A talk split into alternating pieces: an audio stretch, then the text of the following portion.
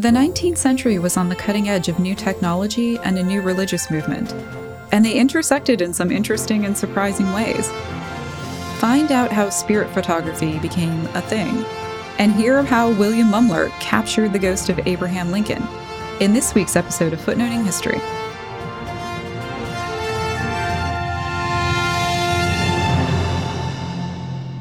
Hello, Footnoting History friends. It's Kristin. This week's episode is dedicated to my best pal and Footnoting History's unofficial mascot, Admiral Nelson. Up until very recently, Admiral Nelson worked on every single Footnoting History episode with me, including this one.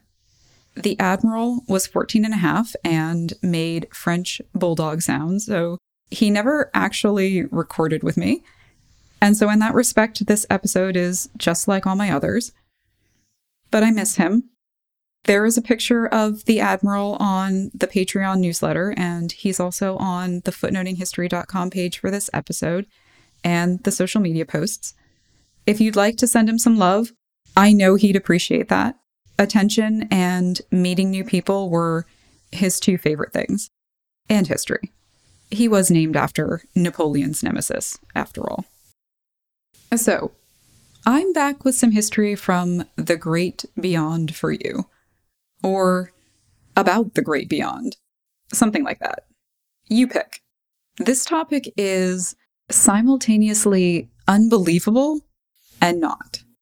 I first came across William Mumler and his profession of spirit photography about a year ago, and I have not been able to stop thinking about him and the world that made Mumler possible since. It's one where science and the occult and consumerism collide, where you're confronted with the possibilities of the human mind and the universe. And there's just so much going on here. It warms my little historian heart. William Mumler was born in Boston in 1832, just a few years before Louis Jacques Mandé Daguerre took the first known photograph with people in it. Daguerre's 1838 photograph was taken on a busy street in Paris. However, because the technology needed a long exposure time to actually capture an image, it couldn't capture moving people, which, of course, was a lot of what was happening on that street. Daguerre got the scenery, but in terms of people, he only got a guy having his shoe shined by a boot black because they were the only ones who kept still long enough for their images to be captured by this earliest form of camera technology. The tech was called a daguerreotype after the inventor, and the guy who invented Morse code, Samuel Finley Breese Morse, brought it to America and improved upon the technology enough to lessen the exposure time needed and to start taking actual portraits of people in 1840. Not long after this, in 1848, two sisters, 11 year old Kate and 14 year old Margaret Fox from the Rochester, New York area, managed to convince a lot of people that they were able to communicate with spirits from the beyond and started giving seance performances and the spiritualism movement was born in the United States. And guys, the Fox sisters are worthy of their own episode. It's an awesome story that starts with a spirit, later identified by the sisters as Mr. Splitfoot, a man who allegedly had been murdered in their house and buried in the basement, who, again, allegedly, depending on your beliefs, communicated with the girls via a system of taps and that show went on the road and things just went from there. People from universities questioned them. Hundreds of people showed up to see them do their thing. James Fenimore Cooper, the guy who wrote The Leather Stocking Tales and The Last of the Mohicans, went to see them. It was a whole thing. The sisters later recanted and then recanted the recantation. It's kind of awesome. The Victorians were way less boring than we usually give them credit for. The Victorian era, which is named for the reign of Queen Victoria in England from 1837 to 1901, but is often applied to countries other than England, like the United States, was a time where a lot of people were really excited about new theories that seemed to upend the old order and they were really intrigued by what they felt was a real possibility of contacting departed spirits and speaking to them from the other side. Victorian culture was really into seances and the supernatural. Queen Victoria herself actually participated in seances. So did Mark Twain and Frederick Douglass. So did a lot of people. All the cool kids were doing it.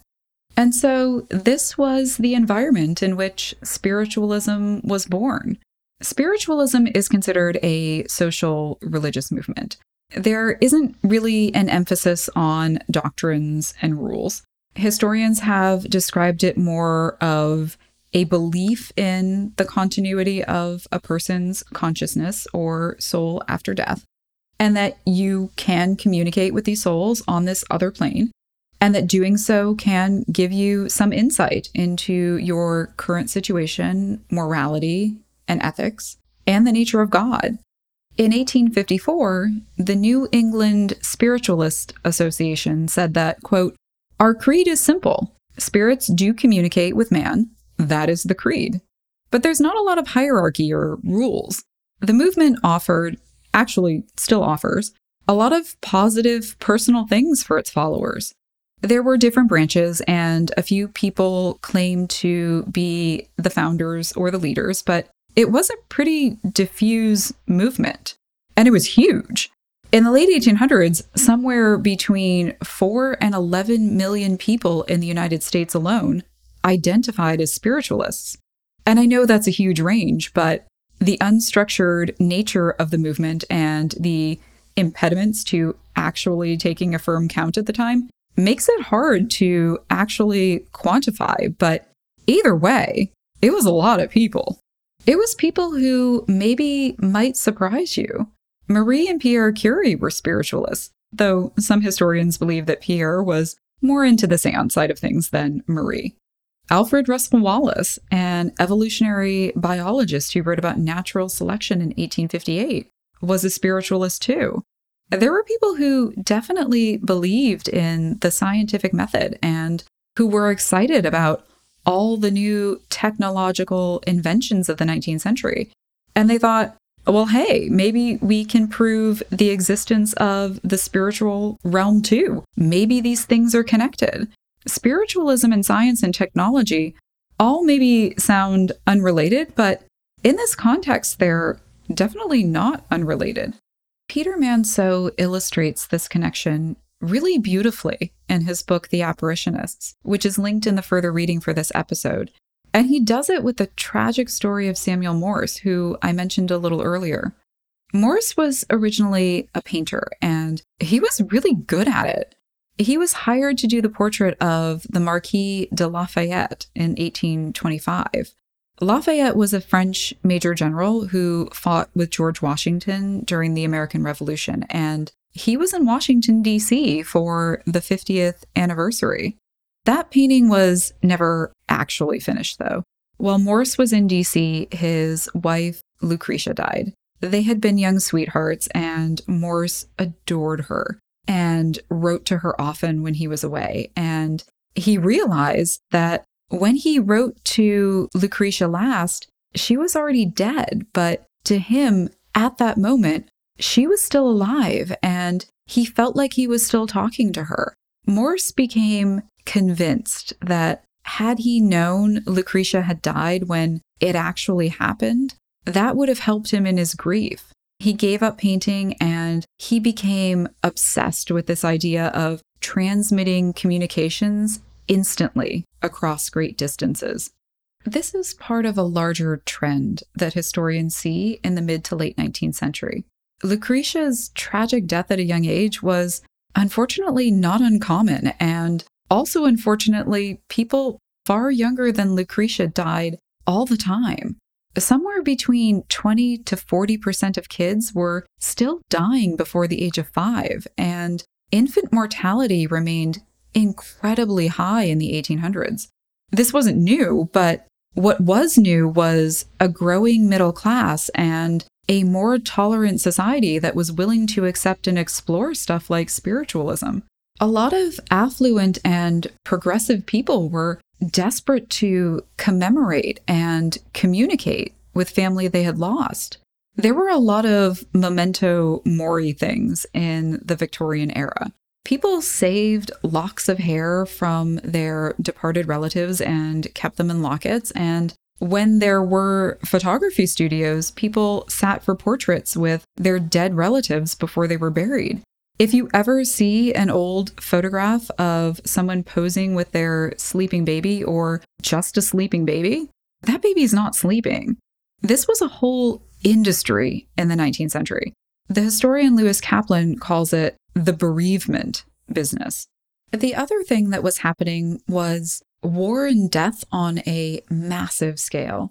In Europe, Russia, and the Ottoman Empire, this was the Crimean War in the 1850s, where about 450,000 people died.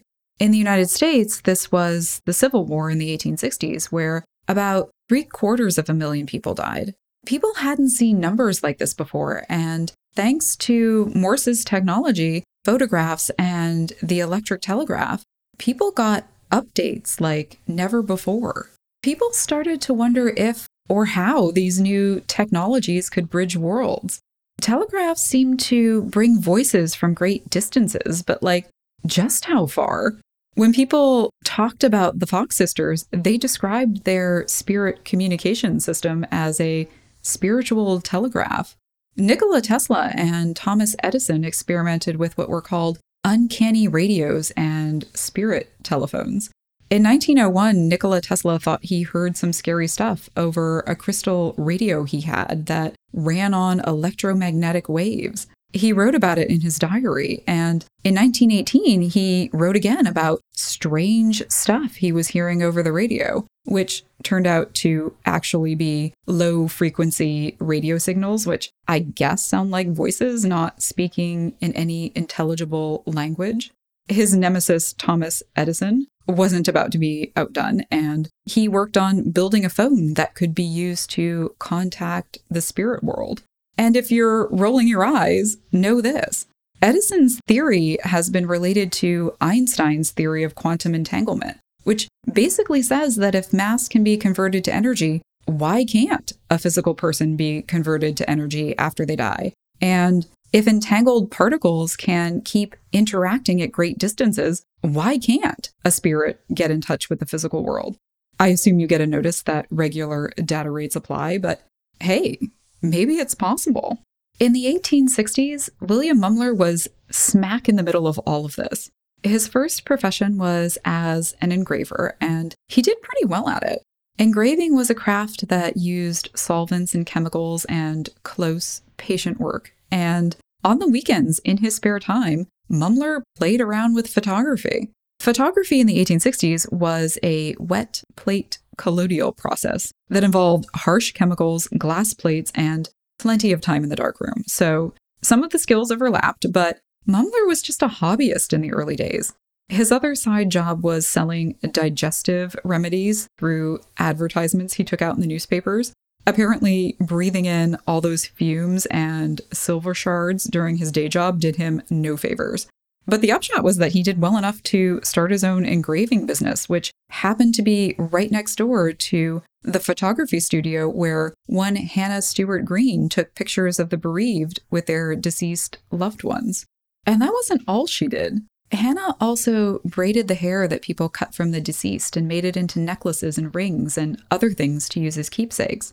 And she also worked as a medium and clairvoyant a one stop shop for all your dead relative needs.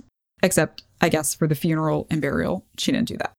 Hannah was, by all counts, a very charismatic and attractive person. Mumler was smitten, and he spent a lot of time with Hannah in her studio, and eventually they got married. There's what is probably a photograph of Hannah in Manseau's book next to an unidentified spirit image. Because, yeah, that was the other service offered at Hannah's studio. It was actually Mumler who captured the first spirit image in 1862. It's him in all his bushy, black bearded glory, standing with his arm on the back of a chair, and in that chair sits the wispy image of a young woman in a white dress. He's perfectly clear and solid, as is the furniture. At first, Mumler said he thought he made a mistake when developing the plate. He messed up the glass or he reused an old plate that wasn't fully cleaned. He wasn't really a professional full time photographer, and even full time photographers mess stuff up. But other people weren't so quick to dismiss his discovery. Hannah Mumler was definitely one. Dr. H.F. Gardner, a spiritualist who was a strong proponent of the Fox sisters, was another. He had Mumler write up a little description on the back of the photograph, which he then took on the road. Gardner published it in the Herald of Progress, a New York publication, and from there, the story and the business took off. And yeah, I know what you're probably thinking. Weren't people like suspicious of this guy who could photograph ghosts? And yeah, they definitely were. Or at least some of them were. And a lot of these skeptics included other photographers. Even Dr. Gardner wanted to make sure these things were legit. The spiritualists could be skeptical too, and they often put things to a scientific test in large part because they really wanted to prove their positions. Gardner took a photograph that Mumler took of him, meaning Dr. Gardner, with not one, but four spirits to James Wallace Black, who was a famous photographer in Boston. Black took a look and couldn't see anything in the photograph that smacked of tampering. But he didn't just stop there. He sent his assistant to Hannah and William's studio to sit for a photograph, an undercover operation, if you will. The assistant, whose photograph developed with an image of his dead father next to him, couldn't see Mumler doing anything fishy, which is what he reported back to his boss, James Black. The assistant also came right out and asked Mumler if his boss could come sit for a photograph. He said Black would give him $50 if Mumler could capture a spirit during his sitting. And Mumler was like, Yeah, let's do it. And Mumler did it. James Black came and inspected the camera and the plate. He made sure Mumler actually used the inspected plate and he watched him develop the plate in the darkroom. Mumler offered to let Black develop the plate himself, but Black declined. He said he was, quote, too smart for Mumler to do anything to it while he watched. Mumler agreed, and maybe Black's arrogance explains what happened next, or maybe it doesn't. But when Mumler developed the image, there was the image of a spirit, a man leaning on James Black's shoulder who definitely had not been physically in the room with them. Black went away amazed. Mumler never actually charged Black the 50 bucks, but he more than made up for that with the publicity and the customers that followed. Eventually, you didn't even have to go to Mumler's studio to sit for a picture. He started a mail order service you could just send a description of the spirit you wanted to see and $7.50, and you too could see ghosts. Hot dog. Despite this booming clientele and the fact that no one could seem to explain quite how he was doing it, there were still a lot of people who were not convinced Mumler wasn't a fraud. Mumler actually wrote a book about it, published in 1875, where he talks about his experiences and how he was plagued by investigators though he did not, quote, wish to prevent them from using every means consistent with the necessary conditions to prevent deception, but that he did, quote, object to this idea of first calling a man a deceiver and then trying to prove his honesty. And you know, on the one hand, I hear what he's saying, but also, dude, ghost photographs. It's a hard sell. Mumler eventually moved from Boston to New York in 1868, where he hoped that maybe the investigators would back off. They did not. In 1869, Mumler was accused of fraud and larceny, basically stealing from people by lying to them. And the whole thing was covered extensively in the press. Mumler's lawyer asked how it could be fraud if Mumler believed he could really produce these spirit images, and that it's not fraud just because the prosecution couldn't figure out how these images were being produced. They just didn't understand, was the argument and they were quick to tear down anything they didn't understand. Quote, they don't believe that science can improve, Mumler's lawyer said. Men like these would have hanged Galileo had he lived in their day.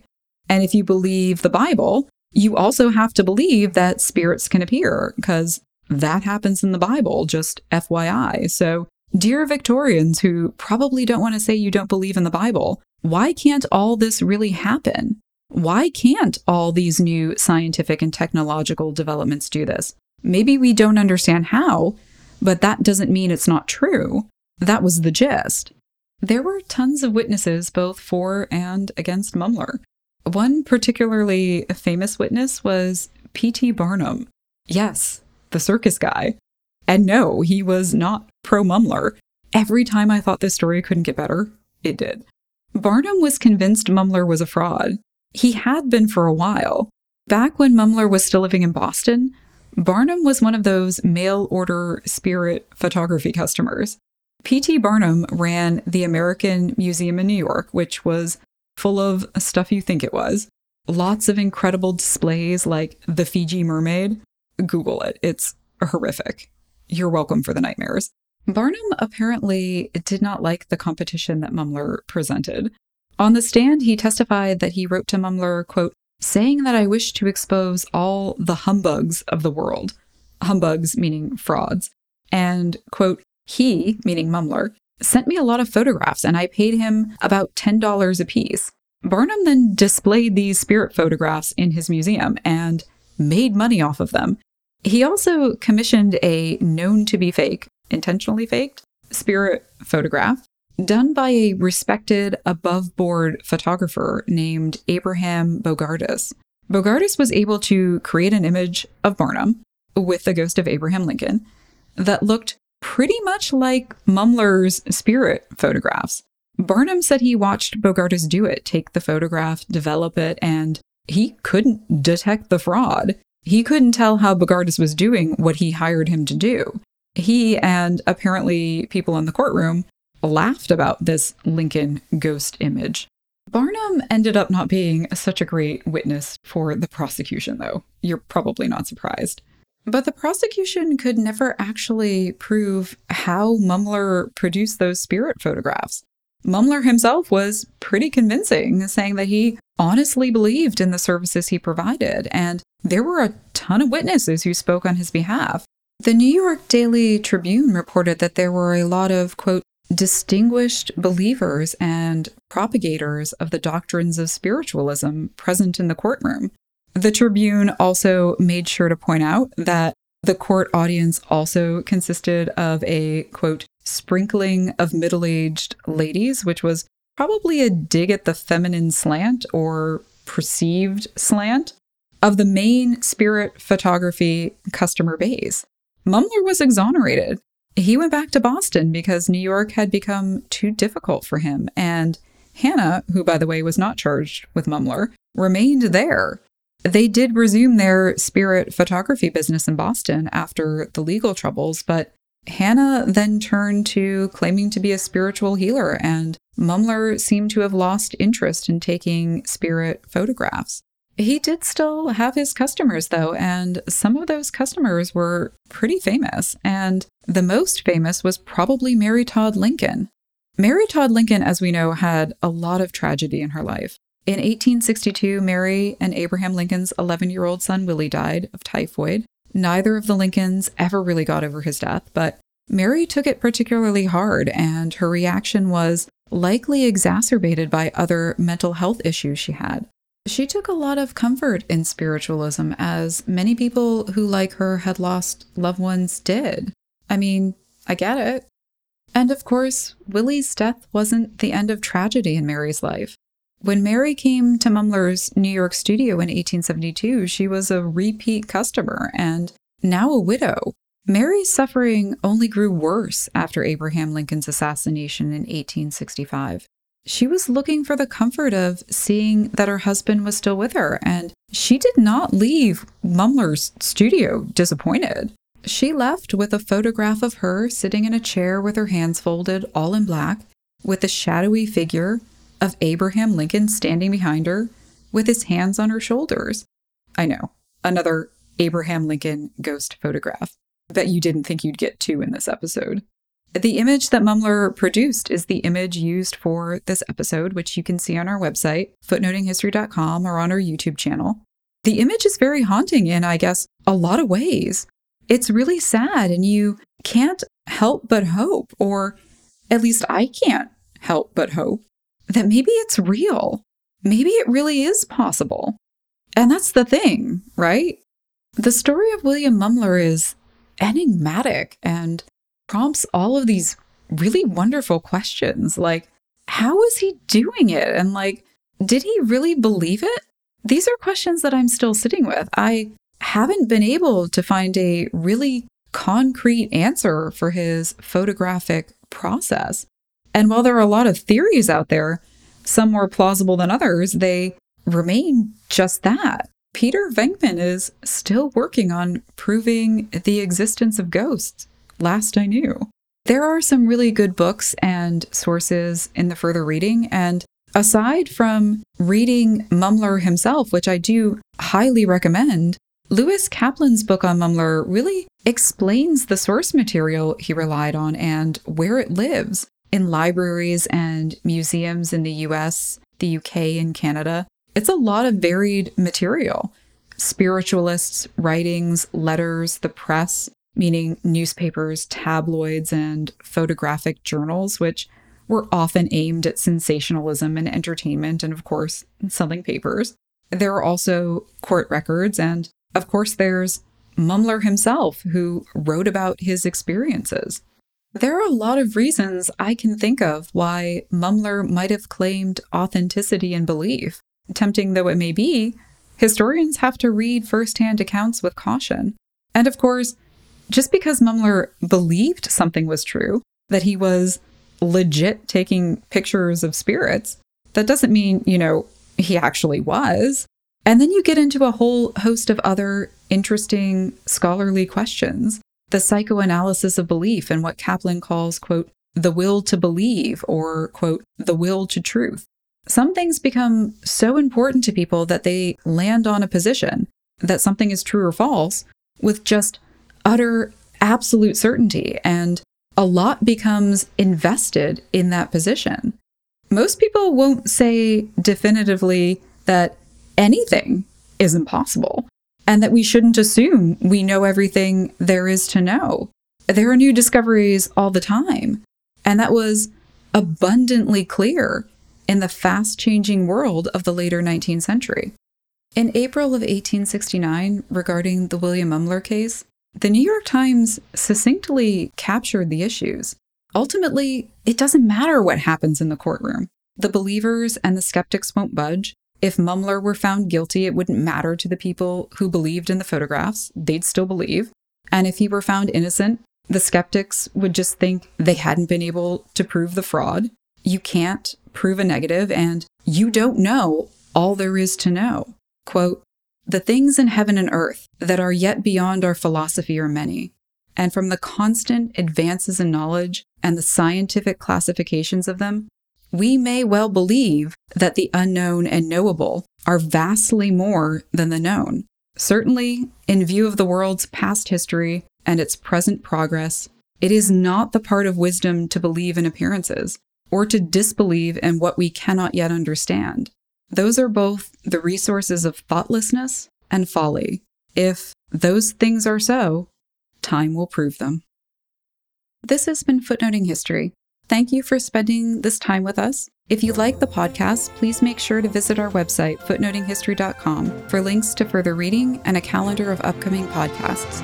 We'd love to interact with you on social media. We are on Twitter as at History Footnote and Facebook as Footnoting History. If you'd like to help keep Footnoting History open access, consider becoming a patron or supporting us through our Ko-Fi or shop links on our website.